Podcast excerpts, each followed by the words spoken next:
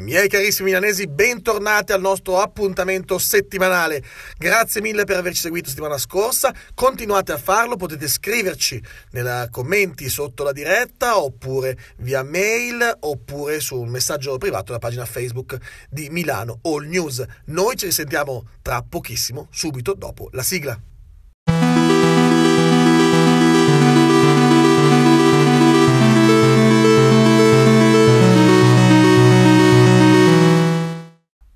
Miei carissimi milanesi, sono tempi bui quelli che stiamo vivendo e che abbiamo davanti a noi. O almeno qualcuno dice così.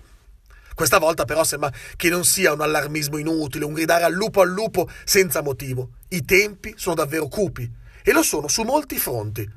La coesione sociale, il senso civico, il senso critico che troppo spesso ormai viene offuscato dalle ideologie e dalla strumentalizzazione politica dell'una o dell'altra parte. Con un risultato però molto definito, netto. Nei tempi bui, cupi, difficili e in cui si perdono certi valori di solidarietà e reciprocità, la parte più populista, nazionalista, quella che una volta avremmo definito di destra, guadagna consenso, voti e propone soluzioni a volte anche drastiche. Dall'altra parte, invece, quella che ci ostiniamo a chiamare sinistra, ecco, quella parte retrocede, regredisce, perde visione e diventa miope.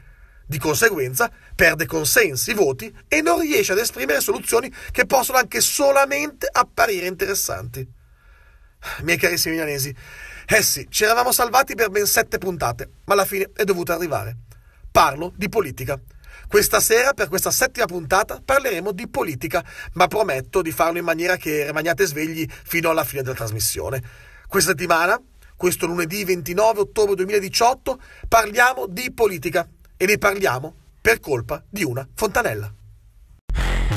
Ehi, ehi, questa è l'Italia una mente contorta. Chiudi la bocca, ti levo la scorta. L'informazione sai, qui non informa razzisti che ascoltano hip hop, qualcosa non torna.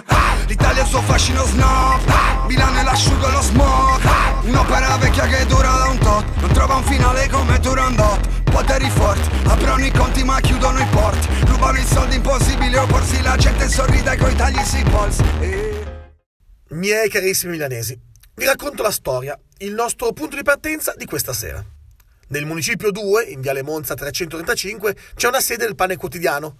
Chi non conosce il Pane Quotidiano, eh? Un'opera delle più famose, importanti e serie sul nostro territorio. Un'opera che ogni giorno dà aiuto ad un numero sempre crescente di cittadini. Non mi interessa di colore o con che passaporto, diciamo milanesi, punto. Un numero, dicevo, sempre in continua crescita. Pensate che 5 anni fa, nel 2013, Pane Quotidiano ha conteggiato 778.666 passaggi nelle sue due sedi milanesi, quella di Viale Monza e quella di Viale Toscana. L'ultimo dato certificato invece risale al 2016, quando i passaggi, gli ospiti, sono stati in totale su Milano 830.000 sono 51.300 persone, esseri umani, cittadini di Milano, che hanno dovuto richiedere un pasto o assistenza alle strutture di pane quotidiano. Ecco, quindi descrivere il fallimento della politica in generale, attenzione, non sto dando colpe ad uno o all'altro schieramento, ma semmai a tutto l'arco costituzionale, verrebbe da dire. Dicevo, per capire il fallimento della politica di questi anni basta leggere questi dati. E voi direte, beh, ovvio, c'è stata la crisi, c'è tuttora la crisi. Ma io mi chiedo appunto, Cosa fa la politica per arginare i drammi e le miserie che la crisi mondiale può portare? Non è proprio che con il mare mosso che si vede un buon capitano di vascello? Perché mi viene da dire che con le acque calme sono tutti bravi a far navigare la barchetta. È il portaviscar del tennis, e parlava de perle, rincorreva già da tempo un bel sogno d'amore portaviscar del tennis. E che aveva due stebù l'era il primo me la via perché era un barbon miei carissimi milanesi vi avevo parlato di una fontanella allora riprendiamo la storia da lì. Municipio 2, dicevamo, Viale Monza 335, sede del pane quotidiano, proprio a fianco, all'angolo con via Doberò, c'è una fontanella, un drago verde si chiamano così a Milano, una fontanella pubblica, di quelle messe lì per bere un goccio o per darsi una sciacquata alle mani, oppure, oppure in questo caso quella fontanella diventa la doccia, la vasca, il bidet di molti disperati che forse anche un po' alterati dal vivere in strada o dall'alcol usato per sopportare il vivere in strada eccedono l'utilizzo di quella fonte di fresca acqua potabile. Un'immagine sicuramente per nulla bella da vedere. Uomini di ogni razza, età e struttura fisica che espongono le loro nudità per cercare un piccolo momento di apparente igiene. Questo bagno a cielo aperto era ormai utilizzato da anni, non da tutti coloro che vanno al pane quotidiano, da pochi, i più disperati, ma comunque sicuramente un qualcosa che non dovrebbe succedere nella città post-Expo che immaginiamo e soprattutto in quella capitale europea in cui vorremmo che Milano fosse riconosciuta. Anni di disagi, degrado, proclami, scaricabarili tra istituzioni con sempre quella velata insinuazione che in fondo se non ci fosse il pane quotidiano. Sì, se non ci fosse il pane quotidiano avremmo più di 800.000 cittadini in giro a cercare di procurarsi da mangiare chissà come, quindi non tocchiamo il pane quotidiano. Anzi, torniamo alla fontanella.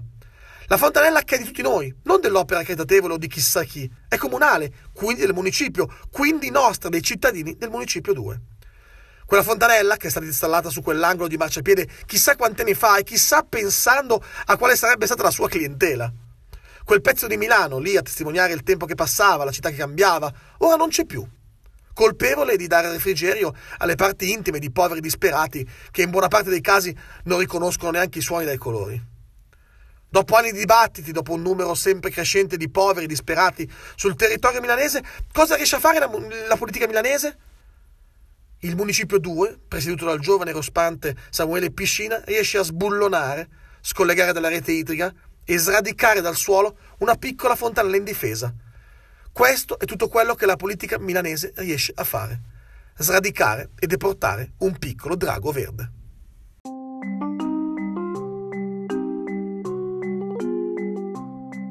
Buonasera Roberto Caputo, grazie mille di essere qui con noi questa sera, insomma un curriculum di tutto rispetto, ex assessore al Comune di Milano, ex presidente del Consiglio provinciale di Milano, insomma una persona che ha un curriculum di tutto rispetto per poter parlare di Milano. Eh, questa situazione, questa storia di questa fontanella eh, stolta alla Municipalità 2 è qualcosa che insomma forse ti fa ricordare qualcosa di già visto?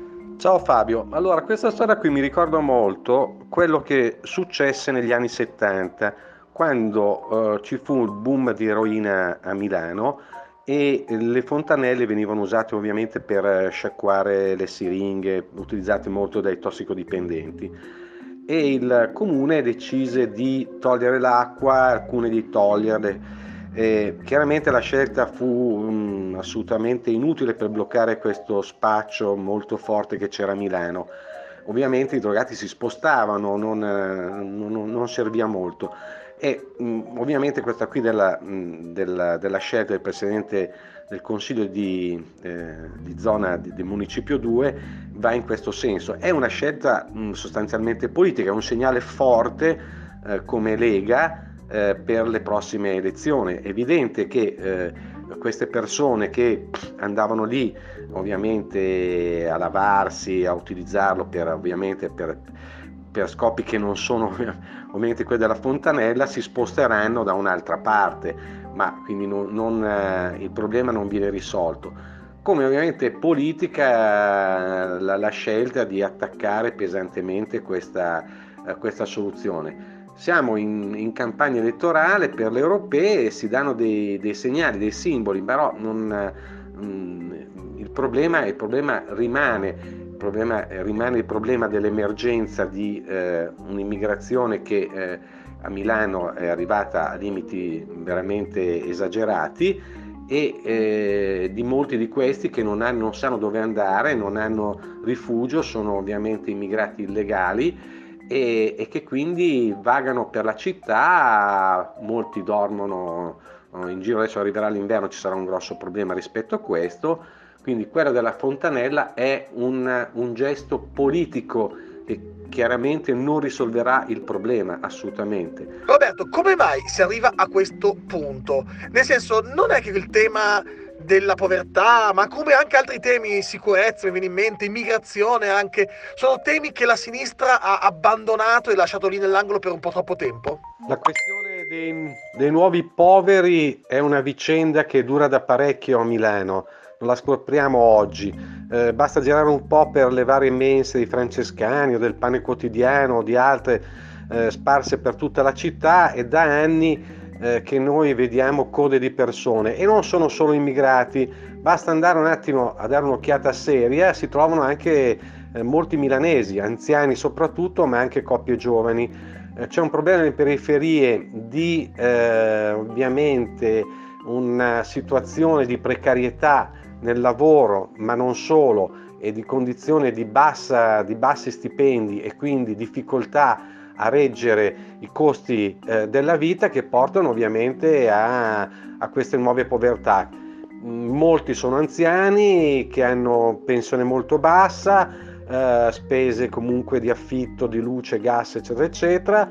E quindi è una situazione da tenere molto monitorata. Cosa si potrebbe fare a livello cittadino per arginare questi due grossi problemi. Da una parte una povertà eh, dovuta anche alla crisi economica, alla crisi mondiale e dall'altra anche comunque l'arrivo di questi nuovi eh, cittadini milanesi oppure di immigrati in transito dalla nostra città. Certo, l'arrivo eh, di un'immigrazione molto forte a Milano eh, è, ha creato dei problemi, questo è inevitabile e si sono sommate quindi le difficoltà di un, una parte di, di, milanesi che vivono in condizioni di, economiche abbastanza eh, difficili a, questa, a, queste centinaia, migliaia di immigrati che ovviamente eh, arrivano qua eh, fuggendo oh, dalla guerra in alcuni casi e da una situazione magari di dittature. In altri casi non ci sono giustificazioni, perché quando si arriva dal Marocco, dalla Tunisia,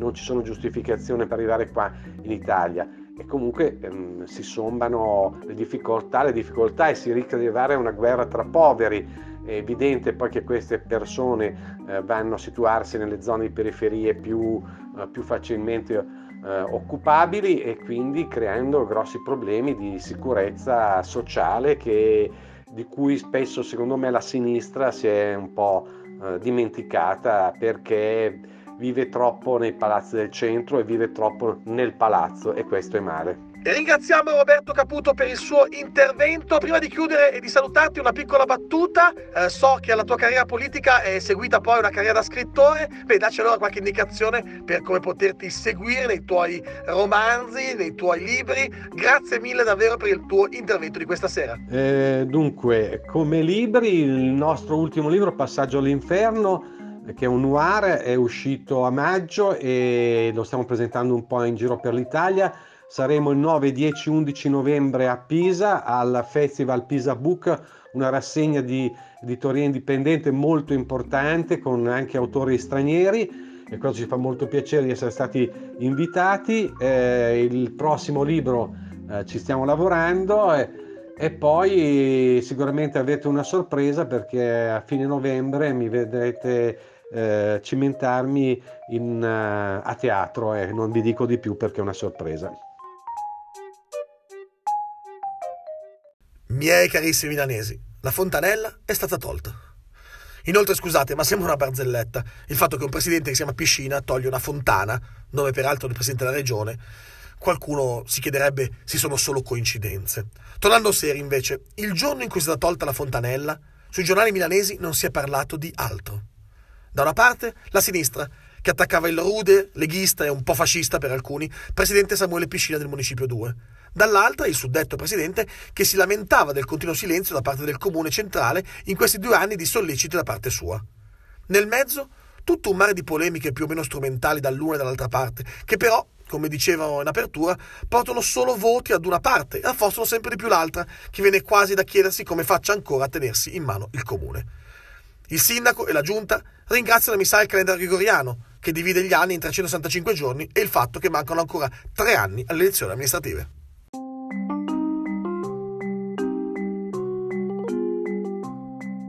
E diamo quindi il benvenuto a Samuele Piscina, presidente del Municipio 2 di Milano. Buonasera Presidente, grazie mille di essere intervenuto e di intervenire questa sera alla nostra trasmissione Miei carissimi milanesi.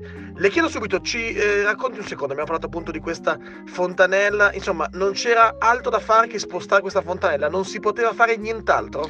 Buonasera a voi grazie per l'invito. Ma allora, alla fontanella c'era molto altro da fare purtroppo il municipio non poteva farlo e per due anni ha insistentemente chiesto al comune di farlo, ossia la presenza della polizia locale, un contrasto al degrado che c'era all'esterno, che si va a creare all'esterno della serie di Pane Quotidiano, che non è colpa di Pane Quotidiano, perché Pane Quotidiano lavora al suo interno e offre un ottimo servizio per tutti quanti i cittadini e ha chiesto, anche loro hanno chiesto più volte al comune di Milano di dargli eh, una mano a gestire quello che è la, la sicurezza e il, il degrado esterno. Il comune di Milano non ha mai fatto assolutamente nulla.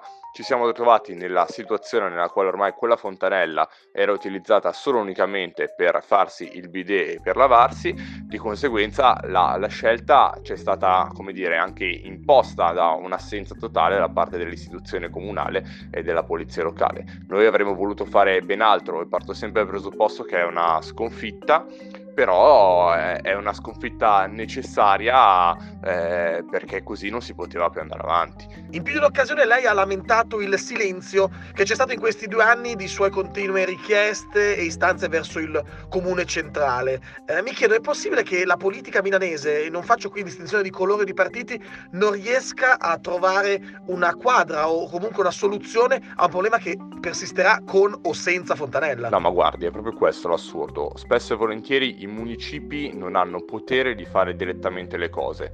Si parla tanto di decentramento, si parla di eh, avvicinare il, il potere, le soluzioni ai cittadini. Poi alla fine il comune di Milano però non dà poteri ai municipi. Nello stesso momento però i municipi, che sono quelli che vedono realmente qual è la situazione perché conoscono il territorio e abbiamo visto come il comune di Milano non lo conosca, l'assessore eh, alla sicurezza quando è venuta a fare l'assemblea di prossimità nel municipio poco, eh, un paio di mesi fa, un mese, un paio di mesi fa, non sapeva la maggior parte dei problemi che eh, sono relativi al, al nostro municipio. Bene, eh, eh, però nel frattempo quando il municipio poi gli chiede degli interventi mirati perché sa come risolvere la situazione e vuole risolvere la situazione, il comune di Milano non risponde per, boh, presa di posizione, per, eh, perché non vuole, perché vuole mantenere i problemi, questo non sta a me dirlo, però obiettivamente così Milano non funziona, eh, bisogna rivoluzionare Milano, bisogna dare più potere ai municipi e soprattutto bisogna collaborare come più volte il municipio aveva chiesto nei confronti del comune di Milano. Glielo chiedo così, proprio a bruciapelo, eh, perché non troverei altra maniera per chiederla. Samuele Piscina, presidente del Municipio 2, lei si ritiene fascista? Assolutamente no, ma fascista non è proprio una parola che, che, mi appartiene, anzi tutt'altro. Io ogni anno poi vado al Memoriale della Shoah e lo faccio da ben prima che eh, diventassi presidente per commemorare tutte le persone che sono state discriminate durante il, il, il periodo del, della seconda guerra mondiale, il periodo fascista. Quindi non, non mi appartiene proprio questa dicitura, non è che perché una persona mh, come tantissimi altri cittadini vuole, di, vuole, portare un minimo di decoro all'interno della, della propria città, dei propri quartieri, è, è, fascista. Allora cosa sarebbero? Tutti i cittadini dovrebbero essere eh, denominati fascisti, no? Assolutamente eh, mi sembra una, una, cosa a dir poco ridicola. Io Presidente davvero la ringrazio tantissimo per essere intervenuto questa sera. Le chiedo in ultima istanza, prima di salutarla, che cosa può fare però il municipio, appunto, a parte levare una fontanella che da quanto ho capito è stato quindi un atto quasi eh, di protesta, verrebbe da dire, verso un comune che non l'ha ascoltata in questi tempi. Diciamo, che cosa eh, può fare un municipio per combattere nel suo piccolo eh, quelle povertà, quei disagi che ci sono sul proprio territorio? Guardi, tra l'altro mh, mm, mi ero dimenticato di dirlo prima, esiste un servizio per eh, le persone in difficoltà che possono lavarsi proprio lì a pochi metri dalla eh, sede di Pane Quotidiano in via Miramare, quindi il, eh, il servizio diciamo per, per, aiutare, per potersi lavare queste persone è garantito, deve essere garantito e, e siamo i primi a voler aiutare le persone in difficoltà. Noi stiamo per stanziare 25.000 euro durante il periodo natalizio proprio per le persone che non riescono ad arrivare alla fine del mese, che hanno dei problemi economici per dargli una mano attraverso una social card, eh, definiamola così, ed è una delle, delle, cose, delle poche cose che possiamo fare oltre ad aiutare le associazioni perché non ci viene concesso altro da parte del, eh, del Comune di Milano eh, per le persone in difficoltà. Poi in realtà i poteri del municipio sono pochi, manutenzione del verde con un budget ridicolo che ci dà il Comune di Milano, una serie di eventi che possiamo fare anche lì con un budget veramente ridotto. Quindi vi renderete conto anche voi che così come sta andando Milano non, non, può continuare a funzionare, ma anzi bisogna rivoluzionarla e bisogna cercare di tornare più vicino ai cittadini perché i cittadini chiedono risposte e in questo momento non le stanno ricevendo.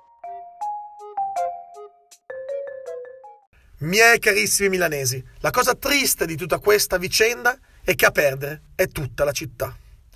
Non solo perché togliere una fontanella è una sconfitta del nostro vivere in maniera intelligente la città, ma soprattutto perché a suon di slogan, di retorica e di demagogia, a perdere più di tutti sono i poveri. La povera gente di cui siamo ben felici di non fare parte, da cui ci teniamo a debita distanza, almeno fino a Natale, quando un giro ad un'opera di carità lo facciamo per portare un panettone o qualche coperta calda che a noi fa proprio schifo tenere in casa perché non si intona con il colore del nostro nuovo iPhone X. Milano questa volta esce sconfitta usciamo tutti sconfitti, sconfitti dalla nostra voglia di crederci migliori, ma che alla fine, una volta tornate le nostre miserie quotidiane, fa di noi dei poveri cristi.